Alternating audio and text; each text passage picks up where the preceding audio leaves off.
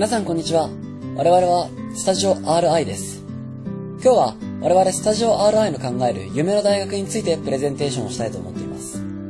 今回我々は実際に明治大学に提案をするという形でプレゼンテーションを進めていきます。というのも我々の考えている夢の大学というのはより実現性が高く実際にあったらいいなというようなものを提案しようと思っているので今回は最後までどうぞご清聴ください。今回我々は夢の大学を考える際に、まず実際に大学生は何で困っているのか、そして入学してすぐ何に困ったのか、ということを聞いてみました。その結果様々な意見が寄せられましたが、中でも我々が注目したのは、大学に入ってすぐ友達を作るのに苦労したという意見。そしてもう一個は、学年が上がってもなかなか友達が増えない。というこの二つの意見でした。では、この場面を実際に映像にしてみました。どうぞご覧ください。俺の名前は荒井源太。この春から大学生。大学で友達いっぱい作って勉強にサークル頑張るぜはぁ、次は大教室か。なあ、今度日曜日空いてる？うん、空いてるよ。その日、レミの連中と映画見に行くんだけど、お前も行くか？映画、いいね。行こうぜ。あ先週のレジュメ忘れた。ごめん、見せてくれる？たくしょうがないなあー、俺もレジュメ忘れた。どうしよう。気がつけば、俺は大教室でただ一人、頼れる人もいない。一方周りは友達同士で分け合い合い。大学生になったら友達たくさん作ろうと思ってたのに一体どうすればいいんだ？さて、映像の中で新井くんは友達作りに苦労していました。今、動画をご覧の皆さんの中にも、新井くんと同じように友達を作るのに苦労したという方は多くいらっしゃると思います。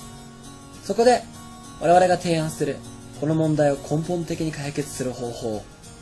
それが、コミュニティゾーンです。コミュニティゾーンとは、学生たちが友達作りを目的として集まれる場のことです。実際に大学内のラウンジ、そして学食、これらの一角に作ります。エリアを区切ることによって円滑に友達作りができるという仕組みです。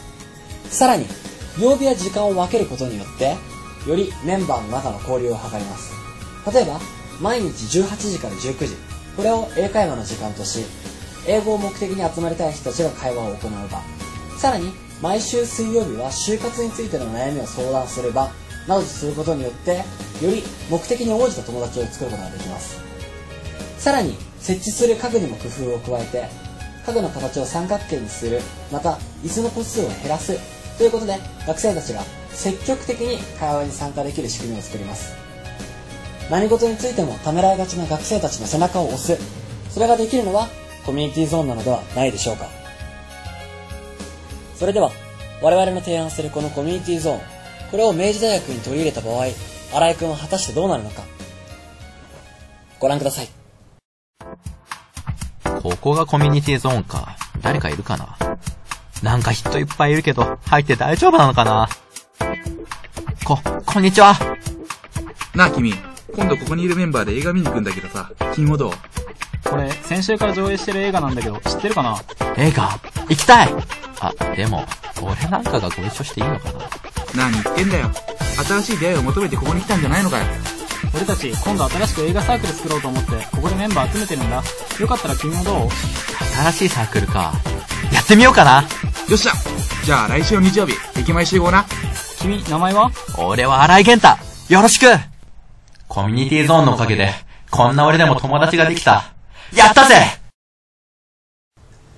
どうやら新井くんは無事に友達を作れたようですね。このように、大勢の人といきなり友達になるのは難しいという人でも、少しの人と、そしてゆっくりと時間をかけることによって、誰でも友達になれます。せっかく明治大学という素晴らしい大学に集まった仲間だからこそ、より親睦を深めて、今後の人生を豊かなものにしてほしいと思います。最後になりましたが、このコミュニティゾーンというのは、すでに多くの企業や、そして大学で取り入れられています。どうか明治大学もその一つとして、これから取り入れてみませんか？